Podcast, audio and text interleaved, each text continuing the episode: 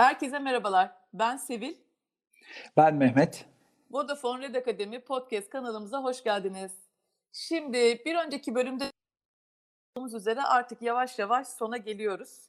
Ee, hatta bu bölüm belki de sondan bir önceki bölümümüz diyebiliriz. O yüzden de biraz artık bu zamana kadar Ecal'ı çok fazla boyutlarıyla konuştuk. Ee, dolayısıyla böyle sona gelmişken artık e, hem bu bölümde hem de belki bundan sonraki bölümde biraz daha Ecail'ın tabii ki ötesini konuşmak istiyoruz. Yani daha geleceğini konuşmak istiyoruz. E, dolayısıyla da biraz aslında o anlamda farklı bir bölüm gibi de düşünebiliriz. E, değil mi Mehmet? Selam bu arada sen de hoş geldin. E, geldik sona. E, sen ne diyorsun bilmiyorum nasıl bir hissiyatlısın? Selam Sevil, hoş buldum. Valla dediğin gibi sona yaklaşıyoruz. Ee, seninle hep konuşuyoruz. Evet, Çok eğleniyoruz aslında biz bu bölümleri çekerken. O yüzden bitiyor olması benim- adıma üzücü. Ama diğer bir yandan da şöyle bir geriye bakıp düşünüyorum. Epey meşakkatli bir süreç ve 5 ayı aştı sanırım biz başlayalı. 5 aydır e, yaklaşık olarak her hafta hiç rutinimizi bozmadan ilerliyoruz. E, bu Doğru, da biraz yordu doğru. galiba. E, sanırım biraz da dinlenmeyi de hak ettik. Doğru. Yani ben hani birkaç şey güzel oldu diye düşünüyorum. Hakikaten konular içinde olduğumuz konular dolayısıyla insan yaşayınca herhalde daha kolay anlatıyor. Bir kere bu Doğru. bir gerçek. O yüzden de böyle çok böyle inanılmaz hazırlıklar, uzun böyle süreçler gerekmiyor. Ee, bir de hakikaten çok iyi çalıştığımız için birlikte hani her seferinde sanki gerçekten ilk defa konuşuyormuşçasına böyle faydalandığım, öğrendiğim bir süreç oldu. E bir de Kesinlikle. fena da değil bu arada podcast çekmeyi de öğrendik yani o da bir kazanç oldu bize. Bundan sonra nereye evrilir bilmiyorum ama Evet. ee, bir yandan öyle bir getirisi de oldu. Ama şimdi sen dedin ya hani böyle dinlenmeyi de hak ettik. Yani inşallah dinlenmek nasip olur. Çünkü genelde biliyorsun fikir, fikir fikri doğurur. Evet aynen. Aynen. Ee, bir de özellikle de keyifle yapıyorsan hep böyle bir bitince acaba ne yapsam falan diye biz Türk insan olarak hemen düşünürüz. Yani çok öyle boşluklar e, koymayı da sevmeyiz. Bazen soruyor arkadaşlar ya podcast'i kime çekiyorsunuz diye. Ben diyorum ki vallahi biz kendimize çekiyoruz. Kendimize. Aynen. Tabii canım önce kendimize ondan sonra tabii ki merak edenlere, ilgi duyanlara ama insan herhalde keyifle yapınca bir şeyi kendi için e, hakikaten yapınca öncelikle bir ya, hakikaten içinde olmaktan büyük mutluluk duyuyor. Yüzde yüz katılıyorum. Peki Mehmet şimdi e, dedim ya bugün böyle biraz Ecal'ı bu zamana kadar birçok perspektifle konuştuk. Bir sürü konuk ağırladık. Her boyutuyla konuştuk. İyi tarafını da konuştuk, kötü tarafını da konuştuk, zorluklarını da konuştuk. Ya artık hani böyle sona gelmişken biraz böyle Ecal'ın ötesine geçelim istiyorum ben. Hakikaten gelecekte bizi neler bekliyor? Hani buradaki konu zaten Ecal yapmak değil, hep onu konuştuk. Hakikaten çevik olmak, agility'ye sahip olmak. Dolayısıyla böyle hani istersen gel şöyle başlayalım. Hani sen şu anki gidişatı nasıl görüyorsun? Orta ve uzun vadede belki gelecekte neler olacak diye düşünüyorsun. Ee, istersen böyle biraz yavaş yavaş konuşmaya başlayalım. Süper süper olur. Ee, yakın e, gelecekten bahsedecek olursak aslında herhalde şeyi söylemek mümkün. Ee, kimsenin de şaşırmayacağı bir söylem olur herhalde bu. Ecel dönüşüme başlamamış şirket kalmayacak. En azından dönüşüme başlamamış şirket kalmayacak. Hani ecel olmamış şirket demek için henüz erken ama e, bu dönüşme bir ucundan e, henüz e, dokunmamış ya da tutmamış bir şirketin herhalde e, bir iki sene içerisinde kalmayacağını söyleyebiliriz. Sektör bağımsız. E, hali hazırda dönüşmekte olan bu yolculuğuna zaten başlamış olan şirketlerde ise herhalde yakın vadedeki en öne çıkan iki konu şu diye düşünüyorum. Birincisi klasik tarzdaki yöneticilerin hizmet eden çevik liderlere dönüşümü ki bir bölümümüzde belki hatta diğer bölümlerde de ufak ufak değinerek e, bundan epeyce bahsetmiştik. Bir diğeri de e, yine epeyce konuştuğumuz bir konu aslında işte şirket kültürünün dönüşmesi. Burada neyden bahsediyorum? Biraz daha e, şunu söylemek lazım belki de orta vadede belki girerek e, şirketlerin sadece finansal büyüme yerine anlam odaklı. Yani insanı ön plana çıkartan ve müşteri odağı olduğu kadar ekip arkadaşı odaklı yeni bir kültüre evriliyor olduklarını görüyoruz. Burada özellikle e, çalışan demedim çünkü bu kavram da değişiyor. Çalışan değil de hani bir birliktelik olgusundan bahsediyoruz. Bu yüzden ekip arkadaşı herhalde daha doğru bir kavram. Doğru. E tabii doğru. şirketlerin e, içerisindeki ecel yapıların yaygınlaşmasıyla birlikte şunu da söylemek e, herhalde çok e, doğru olur. Çok daha fazla kişinin iş yapış şekli ve işe yaklaşımı değişiyor olacak. E bu da ne demek? Günlük uygulamada daha çok kişi küçük iterasyonlarla evrilerek büyük hedeflere ulaşma şekliyle çalışacak. İşte MVP gibi kavramlar ya da geri bildirime, veriye dayalı karar alma pratikleri, takım olma, işte farklı yetkinliklerden kişilerin bir arada takım olup uyum içerisinde çalışması. Bu anlamda bireylerin uzmanlık alanlarının genişletilmesi, işte T insan diye bahsetmiştik. Hatta burada işte X insana doğru evrim daha standartize olacak. Yani daha norm haline gelmeye başlayacak kısa ve orta vadede diye düşünüyorum. Doğru. Yani bu söylediklerinin arasında iki tane şey benim çok e, hakikaten çok inandığım şeyler. Bir tanesi hani hep böyle bir insanların değişmesini bekleme e, be, şeyi var ya bizde duygusu, hissiyatı. Yani mesela birileri kişisel olarak değişimden bahsederken hep bir başkasının değişmesini bekler. E, yani aslında belki de hani en önemli değişim noktasının kendimiz olduğu gerçeğini unutmamak lazım. Belki de buradan başlamak lazım. O yüzden yani böyle liderlerin değişimi hakikaten çok önemli e, diğer insanların değişmesini beklemeden önce. Ya bir tanesi de bu şey dedin ya Mehmet bence çok doğru bir tespit o. Çalışan e, kavramı değişmeli. Yani şimdi mesela Vodafone'da da onu çok tecrübe ediyorum ben.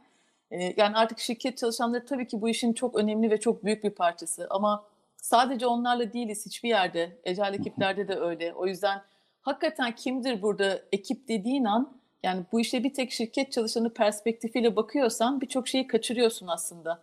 Yani o yüzden de biraz e, yeni bu iş gücünün tanımı hakikaten işte proje bazlı çalışanlar, outsource dediğimiz belki dilimize çok yerleşti çalışanlar, e, part time çalışanlar bunlar herhalde gitgide de artacağını düşünürsek çok daha aslında diverse bir ortamdan da bahsediyor olacağız. O yüzden artık çalışan demek de ne kadar anlamlı olacak o ekibe ben de hakikaten bunu kendi içimde insan kaynakları perspektifiyle de düşünüyorum.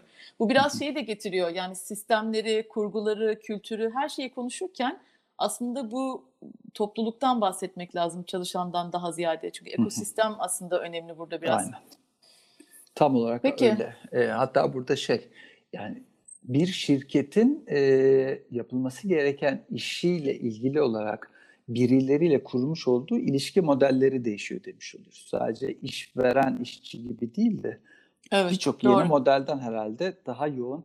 Bu modeller sıfırdan icat mı ediliyor? Yok. Ama belki ağırlıkları ve önemleri değişmeye başlıyor olacak. Evet, evet. Bir şey aklıma şey geldi Mehmet. Mesela çok güzel bir örnek var. Bu on demand expertise diye geçiyor ya. Şimdi Türkiye'de hı hı. kullanımı ne kadar yaygın belki tartışılabilir ama yani düşünsene hani hakikaten ihtiyaç duyduğun uzmanlığı aylık, saatlik, günlük, Aynen. işte 6 haftalık, işte 6 aylık yani hani biz her şeye böyle bir FT ve headcount gözüyle baktığımız için hani biraz bu farklılıklar hayatımıza daha fazla çokça girecek. E, girdikçe de biraz bu karmayı yönetmek önemli olacak ya bundan sonrası için. O yüzden de biraz terimleri de sanki e, daha böyle geleceğe yönelik tanımlamak da iyi bir başlangıç noktası olabilir diye düşünüyorum ben. Katılıyorum. Peki.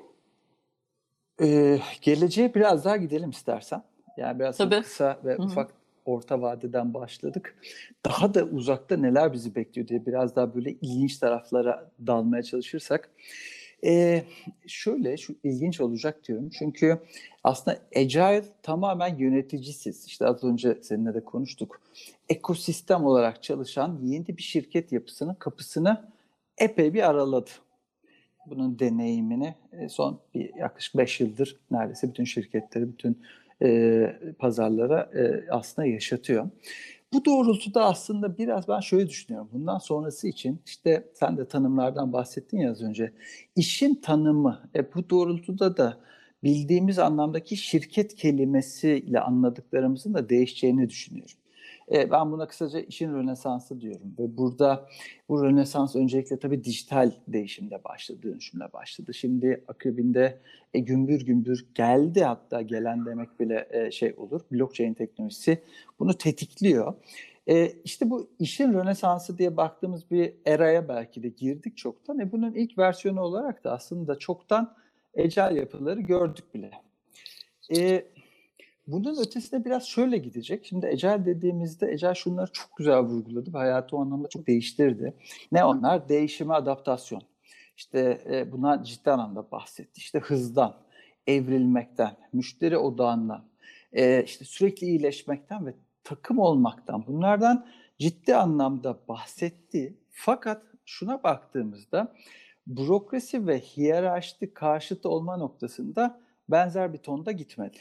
Şimdi tabii burada da yanlış anlaşılmak istemem. Yani Agile'de bürokrasi ve hiyerarşi var mı? Yok. Bunu yok etmek için tabii ki de ya da zayıflatmak için e, en azından e, almış olduğu ciddi adımlar var ama e, demek istediğim şu, bütünüyle bu ikisine yani bürokrasi ve hiyerarşi odağında bir yenilenme savaşını da başlatmadı.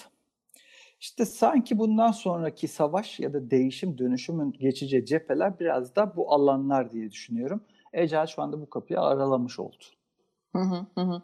Sen şimdi böyle söyleyince tabii insan merak da ediyor yani hani bu kapı aranılırsa nereye kadar aranabilir? Ee, böyle Pandora'nın bir girip kutusu. içine baksak evet aynen kutu gibi karşımıza ne çıkabilir? Hadi istersen biraz açalım yani daha derinleştirelim tam neyi kastediyoruz. E, beni çok etkileyen e, bir şeyden, e, bir veriden, bir araştırmadan e, bahsetmek isterim bu noktada. Sürekli yapılan bir şey ama elimde 2017 yılının e, yayınlanmış rakamı var. E, bir araştırma şirketi var Gallup adlı. Onun yayınlamış olduğu State of the Global Workplace raporu. E, buna baktığımızda 2017 yılındaki verisine e, dünya genelinde çalışanların sadece %15'i kendilerini yaptıkları işe ya da şirketine bağlı hissediyor. Yani motivasyon seviyesi epey düşük. Kabaca %85'lik kesimin aslında gönülsüz bir şekilde çalıştığını ya da her gün işe gidip geldiğini söyleye, söylüyor bu rakam. E bu çok ciddi bir rakam. Yani insani boyutu çok ciddi. Tabii ekonomik etkisi de var. Bence insani boyutu daha büyük. Ama elle tutulur değil. Ama ekonomik boyutu elle tutulur. Hani onun etkisini şöyle tahminliyor Gallup. Dünyada e, ki bunun e, yaratmış olduğu bu motivasyon kaybının ekonomideki etkisi yaklaşık 7 trilyon dolarlık bir kayıp diyor. Yani ekonomik kaybı bile çok yüksek. İnsani boyuttaki o e, yaratıcılık vesaire şeklindeki ya da hayatsal anlamdaki bir kayıp ne kadar artık bunun çarpanıdır tahmin bile edemiyorum. O yüzden temelde aslında sanki soru şu. Bu kadar mutsuz çalışmaya daha ne kadar devam edebiliriz? Çok temel bir soru sanki burada. Ee, ya da hani baktığımızda evet endüstri devrimi, işte otomasyon bize işte Maslow'un meşhur ihtiyaçlar piramidi vardır ya onun tabanına e, gerçekten iyi hizmet etti. Bir, bir bolluk ve zenginlik bir anlamda yarattı ama e, çok fazla tabana odaklanıp üst katları da yok saymak pahas, pahasına bir işte iş anlayışını ortaya da koymuş oldu. E buna ne kadar devam edeceğiz? Soru bu. Ya yukarılara bu piramitte çıkamayacak mıyız? Ya da çıkmak için ne yapmalıyız? Sanki tam bu kırılım noktasındayız diye düşünüyorum şu anda.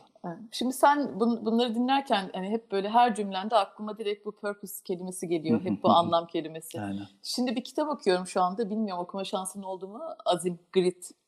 Ee, Ee, orada böyle çok basit ama hakikaten böyle çok hoşuma giden bir şey var, tanımlama var. Diyor ki yani insanlara sorduğunuzda mesela diyor yaptıkları işlere karşı e, onları anlatma şekilleri, hani ifade ediş şekilleri işte kimileri bunu gerçekten bir meslek olarak görüyor, para kazandıran, gelir sağlayan.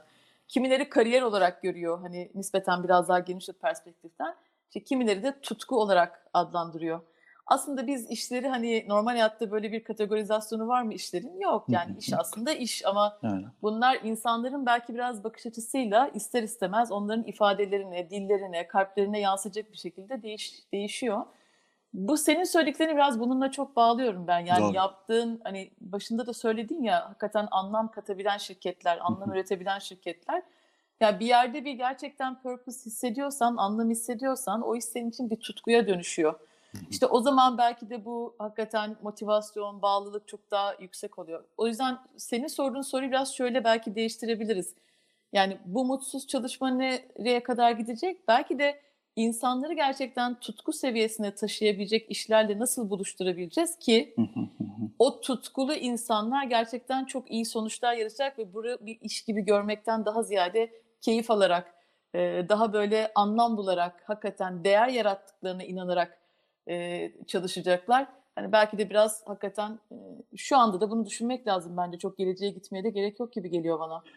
Evet, yani bunun örnekleri de yok değil. Eee, ama herhalde böyle bir işte eee, hızlanarak artan bir döneme de giriyor olacağız. Tabii burada pandemi sonrası da önemli. Ama ben temelde şunu düşünüyorum. E, Biraz optimistim eee, bu noktada.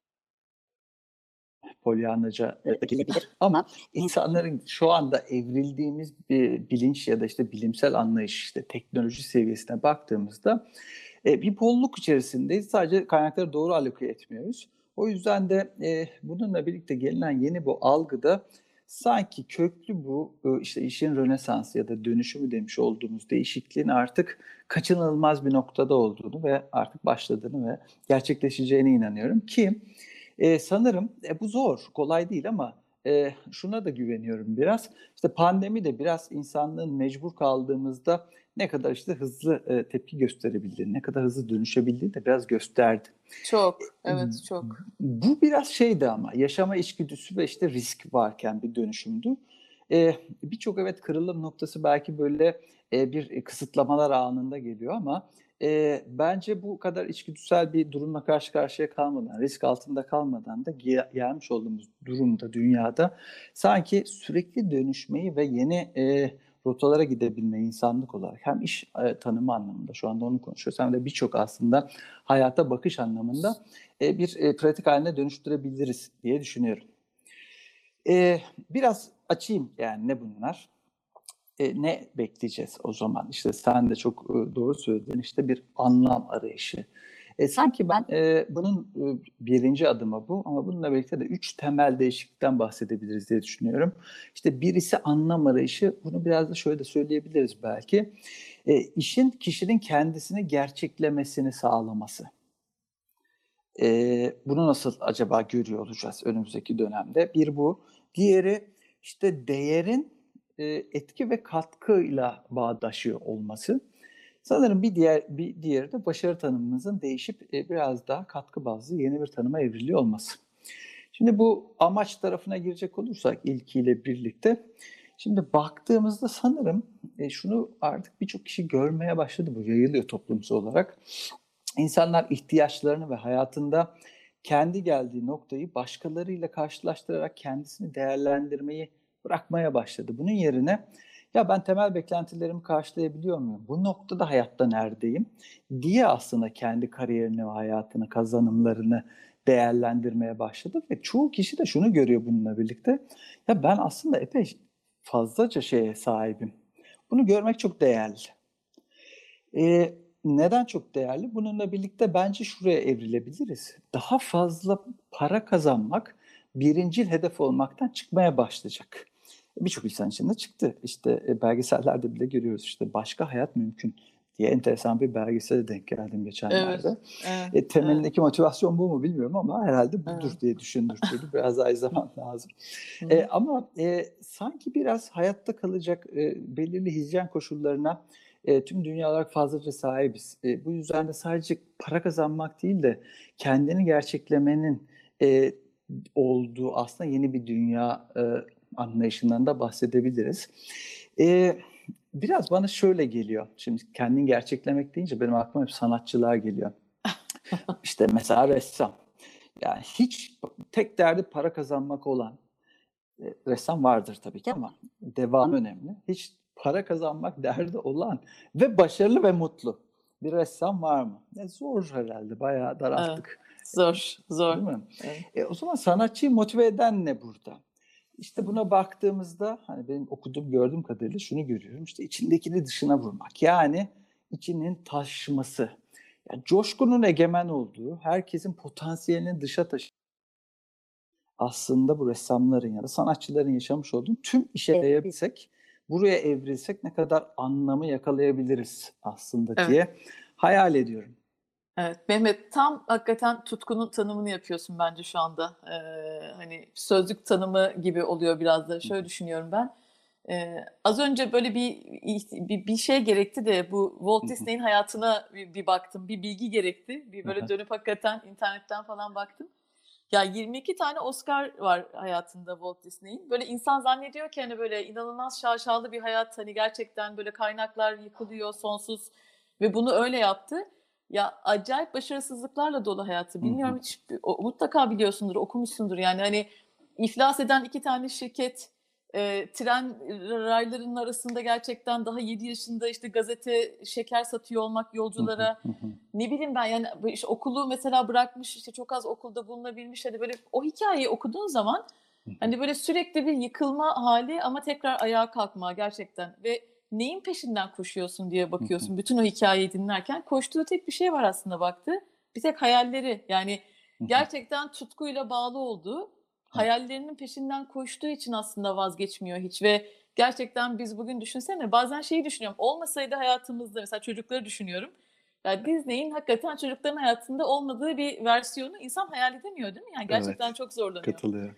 Yani o yüzden bu tu- tutku konusu bence tam işte bu anlattığın gerçekten işte amaçla bunun birleşmesi, e, anlam bulması ya da belki amaçla tutku birleştiğinde bir anlamı dönüşüyor belki hayatta. Hani o o noktayı yakalayabil, yakalayabilmek bence çok önemli. Ya bir de şunu da söyleyeceğim. Şimdi seni de dinliyorum. Çok da güzel şeyler söylüyorsun. Mesela dedin ya hani e, her şeyden bir şeyler çıkartabiliyoruz. Krizler de bize bir şey öğretiyor. Ya farkındalık çok önemli hayatta insanlar için. Yani aslında hayat böyle giderken de içinde farkındalık seviyesi çok yüksek olan ve bu anlamı, tutkuyu bulmuş hakikaten ona göre, kendine göre yaşayan insanlar var. Ama e, bunların sayısını arttırmak bence çok Kesinlikle. kıymetli. Ve yüzde yüz burada da olmayı beklememek lazım. Hani insanın doğası çeşitliliğe çok müsait ya. O yüzden e, şey çok önemli. Gerçekten sayılar belki artmalı, farkındalıklar artmalı. İşte belki bu krizler de ister istemez o farkındalıkları arttırıyor. Yani daha farklı düşünmesini sağlıyor insanların. E, İşte o yüzden belki hani her şerde bir hayır vardır. Covid'e de bakarsan gerçekten e, hayır çıkıyor içinden. Yani keşke hiç olmasa ama gerçekten getirdiği çok büyük farkındalıklar da var bence bakınca. Katılıyorum. Bu farkındalık kısmı çok önemli bence de Sevil. Ee, şu anki sisteme baktığımızda biraz şöyle. işte yeteneği al, sistemin çarkına uydur ve yok et. Standartlaştır. E işte bu, bu farkındalığı öldüren en büyük şey zaten. Sistemin dişlileri demiş olduğumuz şey. E, aslında işte işin geleceği, rönesansı neyse şuna yol açabilir mi? Ya şunun önünü açabilir mi? Yeteneklerin kendileri gerçekleyebildikleri bir iş platformuna evrilebilir mi? Bence Evet. asıl soru buraya doğru gidiyor şu anda Doğru, ki doğru. zaten işte sen de yeni nesille çok e, temas halindesin insan kaynakları e, dolayısıyla da e, kendi çocuklarından da görüyorsun. Bence bunun aksi de mümkün değil. Bu bilinçle de geliyor zaten artık insanlar. Bu da çok güçlü bir etki. doğru. E, bir, bir nevi de şey var tabii. E, bizim mevcut iş anlayışına baktığımızda işte biraz ebeveyn çocuk ilişkisi gibi düzenlenmiş bir işveren işçi ilişkisi var. Ya bunun yerine aslında daha işte amaç dedik, purpose dedik, tutku.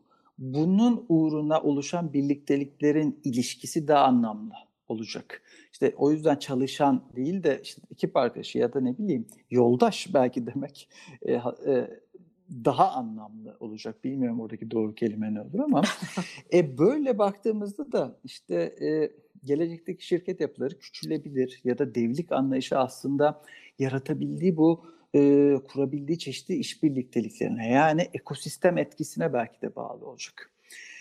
Bir tık hani özetleyecek olursam şunu demiş olduk aslında. Ortak bir amaç uğruna bir araya gel. Herkes kendi yeteneğini ortaya koysun. Yetenek çok önemli. Bunu birkaç bölümde konuştuk zaten seninle.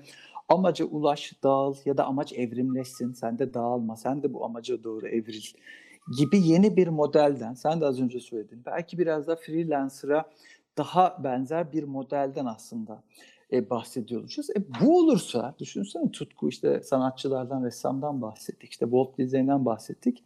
E sanırım şey de artık kaybolmaya başlayacak. Özel hayat, iş diye ayrılmış iki farklı Doğru. hayattan da bahsetmeyi bırakacağız. Ee, herkesin aynı oranda potansiyelini gerçekleştirdiği iç içe tek bir hayatı olacak. Bu çok önemli bir şey bence. Hani o Evet, ikiye bölünmüşlük çok kötü, çok e, negatif anlamda insan varlığını etkileyen bir şey bence. İşte yine e, sanatçılardan bakarsak hani zannetmiyorum ki bir ressam olsun saat 5 oldu bugünlük mesaim bitti deyip tablosunu yarıda bıraksın. Ya bu yaratımın doğasına aykırı bir kere. Her- Tabii, her- doğru, herhalde böyle doğru. çalışmıyordur. Doğru. E, bu yaratımın doğasına e, hep herkesin e, kavuştuğu ve anlamını arayabildiği, e, en azından bulamadığı bile olabilir. Araması da önemli. Bir platforma dönüşebilirse iş gerçekten çok daha güzel bir geleceğe doğru gidiyor olacağız diye düşünüyorum. Katılıyorum. Yani sen mesela işte hani sanatçılardan çok güzel örnekler veriyoruz. Çok doğru. Ee, belki yaptıkları iş de hani buna çok uygun olunca çok daha anlamlı da Evet. geliyor. Ama ben mesela şirkette hani kendi ekibimdeki insanlara da bakıyorum Mehmet. Hani e, farklı farklı insanlarla çalışıyoruz. Hepimiz bütün liderler.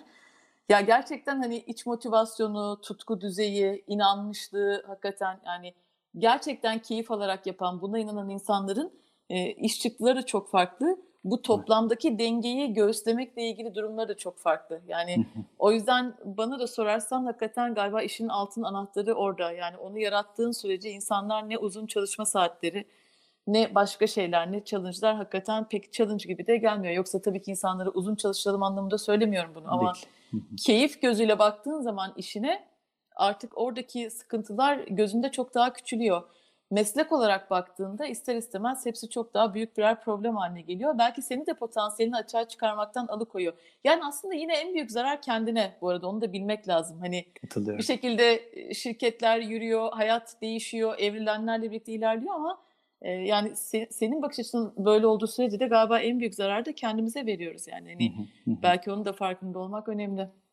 Eee, katılıyorum. Eee, bu arada şey sanattan örnekler uç gibi gelebilir ama ya bence üretimin içerisinde olan herkes bir sanatçı. En azından hepimiz insana dokunuyoruz. Doğru. E, Çok doğru. anlamlı bir şey yapıyoruz. O yüzden Tabii. eee, hani çok da uç bir örnek de değil. E, Tabii. on- o tutkuya sahip olabilirsek hepimiz yaptığımız en ufak işten e, en farklısına kadar aslında e, katacağımız değer e, kendimize başta olmak üzere şirkete, ekosisteme, ülkeye, dünyaya, insanla her neyse nasıl konumlanıyorsa çok daha etkili olacaktır herhalde. Ee, bir diğerine e, istersen geçelim. İkinci olarak şunu e, demiştik. Değerin etki ve katkı ile eşleşmesi. Biraz mevcut sistemimizde hani bireylerin ne kadar etki ve katkı yaptığına bakıyor muyuz diye Ben- düşündüğümde çok da bunun cevabını e, evet diyemiyorum kendi içimde. Neden? Ya belki ölçmesi zor bilmiyorum mevcut e, sistem içerisinde ama çoğunlukla şunu görüyoruz. İşte ünvanlara güç veren hiyerarşik bir algıyla ilerlemeye devam ediyor. Katkıyla işte e, ünvanın bir e, eşleşmesi, korelasyonu var. Ne demek istiyorum? Bu biraz garip gelmiş olabilir. Şunu diyorum aslında işte baktığımızda birçok kurumsal şirketin işte sene sonunda nasıl bonus ya da prim dağıttığına e, şunu görüyoruz. En basit haliyle bir karşılaştırma yapacak olsak hiç hedefi olmamasına rağmen şirkete işte e, milyonlar kazandırmış, ekstra bir iş yapmış bir high performer'la mevcutta hedeflerini tutturmuş başarılı bir performer eğer aynı kariyer bandında seviyesindeyse bugün hala birçok şirkette çok benzer aslında geri dönüşler alıyor. Belki orta ve uzun vadeye yönelik olarak sözler alıyor olabilir ama anlık geri dönüşü çok benzer. E bu bir tabii ki adalet duygusuyla alakalı ve e, tutkuyla alakalı da bir zedelenme, türbülans yaratıyor ister istemez. E, şimdi agile yapı girdi hayatımıza. Bununla birlikte cross-functional teamler, multidisipliner takımlar dedik. E, burada yavaş yavaş artık şirketler küçük startuplardan oluşan networklere dönüştükçe epeyce bahsetmiştik bölümlerde bunlardan. E, Doğru. yani organize olma anlayışımızdaki değişiklikle birlikte aslında ben bu e, ünvanlardan daha çok yeteneklere doğru göreceğimizi ve görmeye başladığımızı hatta söylüyorum.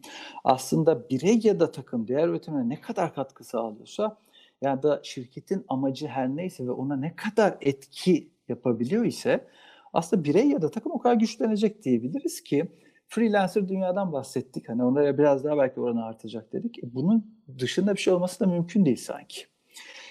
E şimdi buna baktığımızda şöyle değişiklikler geliyor bunun arkasında. Klasik anlamda bildiğimiz yöneticilerin de ölümünden bahsediyoruz biraz. Yani şimdi korkutucu gibi gelebilir ama bence güzel haber. Çünkü yeteneği kullanmak başka bir şey. Hani sadece yönetiyor olmak başka bir şey. Çok da sadece yönetiyor olduğu için motive olduğunu düşünmüyorum insanların. Benefitlerle e, memnun ama bu benefitler zaten yetenekle gelir bir modele evrilirsek doğal olarak zaten insanlar mutlu olacak. Biraz şöyle sanki burası. Herkes yönetici yeteneğine sahip olmalı. Yani e, biraz kendi yeteneğine göre durumsal olarak doğal dinamik liderlik anlayışının ortaya çıkacağından bahsediyorum. Biraz da yöneticisiz şirketler çağındayız diyebiliriz buna. Ee, örneğin iş ilanlarında hani böyle vazgeçilmez klasiklerdendir ya e, baktım e, bugün kayıt öncesi de hala duruyorlar. İşte MS Office programlarına hakim ya da kullanabilen gibi beylik söylemler. İşte belki ileride şey olacak. Kendini ve işini yönetmeyi bilen diye yeni bir beylik söylemimiz olur. Evet. Bunu herkesten bekliyor olacağız. Evet. Ya yöneticiler konusunda çok katılıyorum ya. Biraz belki hani kulağa çok sert ama yönetici kavramını bırakalı çok oldu aslında ama yani Evet. şu anki liderlik, liderlik kavramının da belki biraz biraz değil yani kökten değiştiğini görüyoruz zaten. Aynen. İleride daha farklı bir yere de gidecek. Benim bu konuda çok sevdiğim bir şey var Mehmet. Çok basit ama ben mesela bazen böyle arkadaşlarla konuşurken çünkü bunu bana biri sormuştu daha yöneticilik yıllarımın başında. Dedi ki yani bir gün sen senin elinden ünvanını alsa, alsalar geriye ne kalır? Ee, çok güzel bir soru mesela. Çok, Gerçekten çok çok. güzel bir farkındalık sorusu. Yani bugün diyoruz yani biz işte şu kadar insan yönetiyoruz, bu kadar insan peşimden sürüklüyorum, işte alıyorum, götürüyorum vesaire falan. E tabii şirketin bir şekilde sana verdiği bazı güçler var bunun için. İşte ünvan gibi, işte hiyerarşi gibi. Evet bir yandan değişmeli mi? Evet ama bunlar bir yandan şu anda güç de. Şimdi peki o zaman şu soru çok kıymetli oluyor işte. Bugün tamamen ünvanın, hiyerarşinin elinden alınsa Geriye ne gerçekten kalır? geriye ne kalır? Aynen. Evet çok çok basit ama çok güçlü bir soru. Ya da mesela alınsa kaç kişi daha peşinden gitmek ister? Hani anlatabildim? Yani peşinden Evet. gitmek işte inandığın şeye inanmak, ortak olmak, çaba sarf etmek. Yani o yüzden e, çok katılıyorum. Yani hala yöneticilik yapıyorsak zaten işimiz çok çok zor. Lider olduysak da fark etmez hala değişmesi gereken bir şeyler var. O noktada bence işte bizden başlaması değişimin karşıdan bir beklentiye girmeden önce e, çok önemli. Ben hep söylerim yani iyi bir değişim için gerçekten konteksti değiştirmek ya konteksti de liderler değiştiriyor. Yani bu çalışan bir şey yapamaz anlamında söylemiyorum bunu ama salt çalışandan beklenen bir değişimin adil olduğunu da düşünmüyorum ben. Evet. Tam tersine hakikaten diğer taraftan tetiklendiğinde çok daha güzel bir rol modele dönüşebildiğini de düşünüyorum. Ee, Katılıyorum. yani Me- mevcut modelimiz öyle çünkü. Aynen. Kesinlikle. Ya bir de belki şunu eklemek isterim senin bu söylediğine. Bu etki katkı konusu var ya bu inovasyon da bence bu noktada çok önemli. Yani hakikaten etki katkı deyince hani bu ezize gerçekten çok büyük katma değer yaratmak değil aslında mevcuta. Ya bu gerçekten geleceğe götürecek şekilde hakikaten e, yeni şeylere açık mı o insanlar? Yeni şeyler yaratabiliyor mu? Çok da böyle yaratıcılık deyince de inanılmaz keşiflerden bahsetmiyoruz yani işte yeni çalışma modellerine, yeni kültürlere.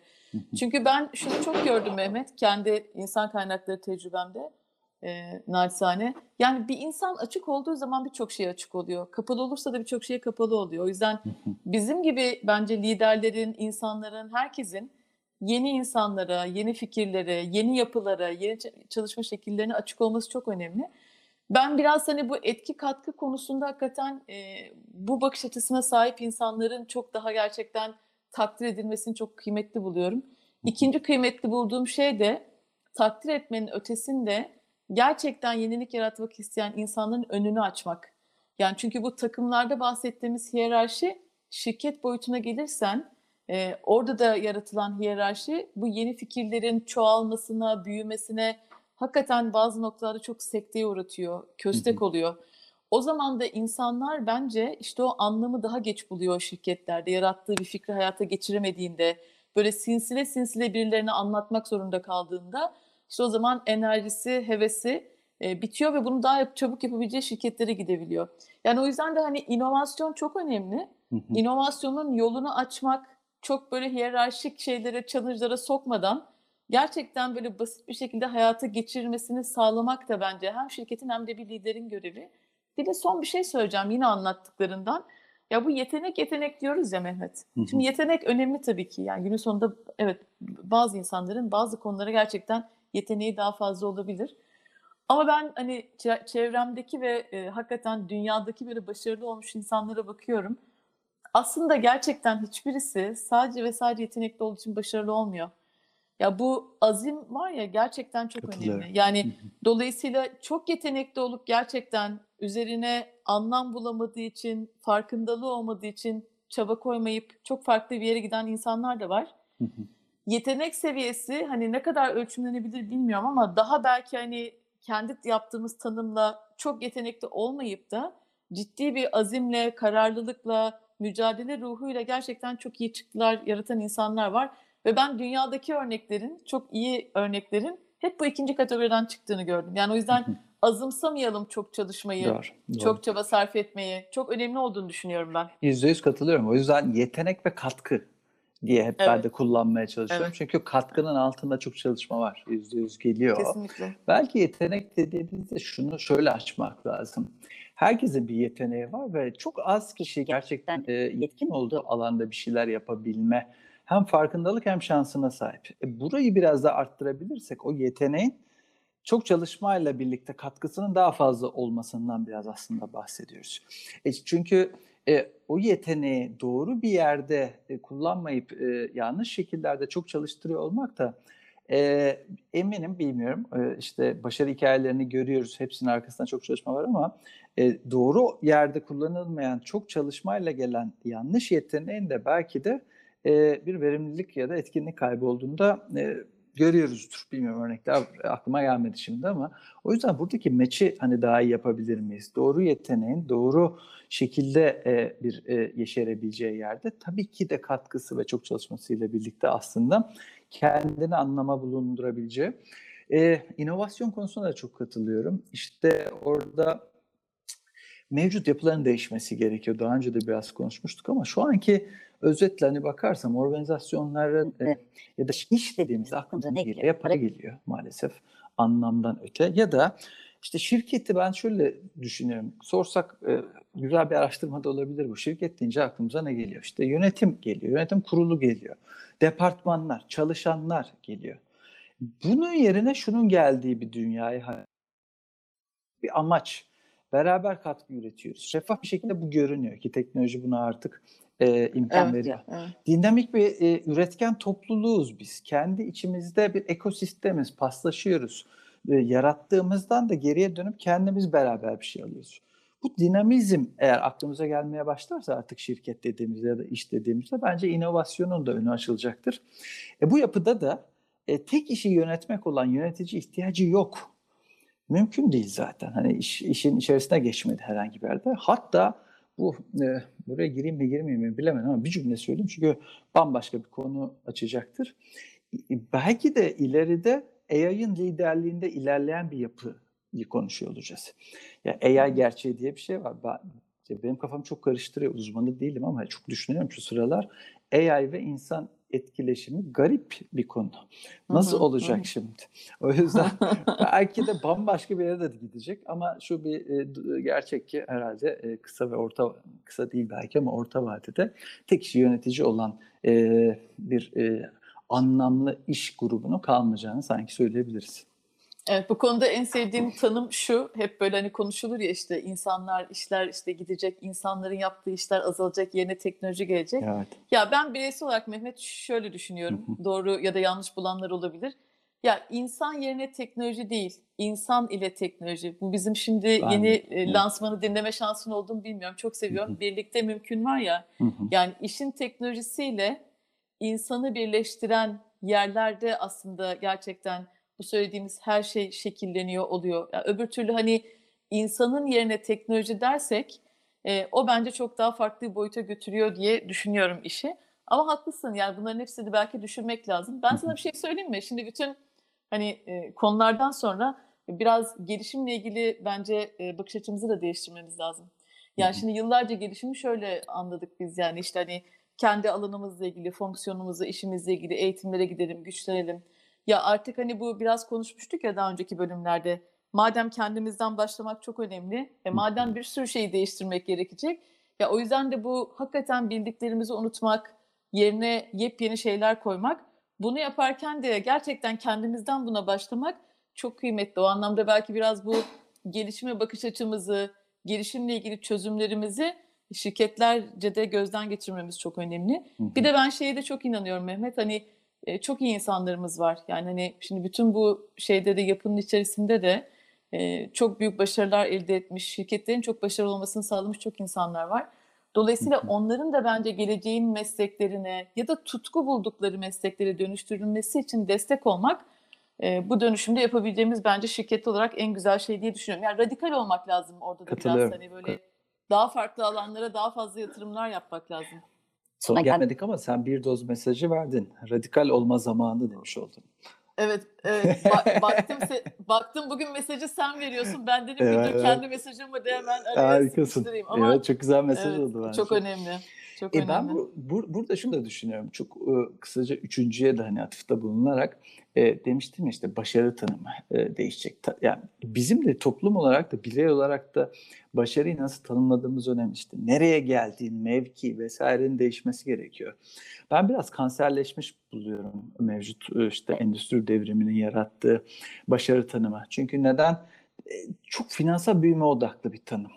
Biraz şuna da ben e, böyle çocuklarını yarış atı gibi yetiştiren aile e, diye bir tanım vardır ya ve bu da çok Ah, hoşa evet gitmeyen ya. bir kavramdır. Evet. E, Evet. bunun daha kötüsünü iş hayatında yapıyoruz. Daha kötüsü çünkü daha çetin ve e, hatta ve hatta etik dışı olabiliyor. E, çok e, çetin bir yarış en azından. Hadi etiği bir yana bırakalım. E, o yüzden daha kötüsü bence. O yüzden bunun yerine biraz daha sağlıklı, sürdürülebilir biçimde işte toplumsal ve yaşamsal fayda, işte amaç odağında bir başarı tanımı daha önemli olabilir. Ee, yani elde edilecek aslında kazancın ötesinde ve müşteri ihtiyaçlarının ötesinde belki de böyle bir yeni akım yaratabilecek derinlikte fayda yaratma takıntısı olan bir varoluşsal şirket tanımından gitmek gerekiyor. Ama burada tabii şunu da e, yanlış anlaşılmasın. Para kazanmak önemli değil falan gibi bir şey demiyorum. E, önemli tabii ki ama e, ikincil hatta e, yan etki olmalı. Bir derecesi de olmamalı. Birinci, ikinci de doğru değil. Şu anda birinci olması gerçekten doğru bir amaç uğruna tutkuyla ilerledikten sonra para kazanmak doğal olarak geliyor mümkün. Bütün örneklerde bunu gösteriyor bize. O yüzden de e, bu bireyler için olduğu kadar şirketler için de böyle. Para kazanmak tekil amaç olmamalı demek istiyorum. Sanırım önümüzdeki dönemde de işte bu biraz daha değişecek. Belki önümüzdeki dönemdeki hem şirketler hem de bireyler için en önemli soru da ben niye varım, ne yapmak istiyorum sorusuna geri dönmek. Neden geri dönmek diyorum? E, insanlığın en başından beri, varoluşunun başından beri sorduğu soru bu. Ben niye varım, ne yapmak istiyorum? Bunu hem birey özelinde, senin dediğine çok katılıyorum. Bireyden başlamalı. Birey değişirse toplum değişir. Ama sadece birey değil, iki taraflı belki de şirket özelinde de bu soruyu sorup o anlam arayışını e, aramaya başlamak önemli. Belki bulmak kolay değil ama arıyor olmak yolculuk hani keyiflidir derler ya. Bu tam öyle bir konu bence. Bence bu senin anlattığın dönüşümü de bence biz pazarda çok net görüyoruz. Yani şirketlere bak şu anda hakikaten e, mutlaka gelir rakamı açıklıyor, büyüme açıklıyor ama Evet. hani bir yandan da çok ciddi anlamda hakikaten topluma katkısı nedir? Hani orada nasıl bir rol oynar bu geliri kazanırken? Onunla ilgili de ciddi bir odağı ve iletişimi de var şirketlerin. Evet, Tabii hepsinin değil belki ama en azından bazı şirketlerin var. E, gün gelecek evet herkes bunu düşünmek zorunda kalacak. Çünkü insanlar da şirketlerini seçerken günün sonunda kendi prensiplerine uygun şirketlerle çalışmak istediği için hakikaten e, yani istiyorsak o insanlarla çalışmayı e, onların da o beklentilerine karşılayacak bir anlamı sadece bireylere değil evet şirkete de yüklemek lazım. Yani evet hep almak değil aslında. Alır almak tamam da alırken ne veriyorsun? Katmak. Hani Aynen. evet neye dönüştürüyorsun? Toplum adına neye dönüştürüyorsun? E, Bence o konuda çok önemli. Ee, Mehmet ya vallahi çok güzel bir konu oldu ve herhalde bu konu sabaha kadar sürer yani bu konu. Böyle güzel çok derin de bir Evet. sohbet oldu. Bence daha konuşulacak çok şey de var. Ama herhalde artık yine sona geldik. Belki bundan sonrasını bir sonraki artık son dediğimiz bölüme Aynen. saklarız.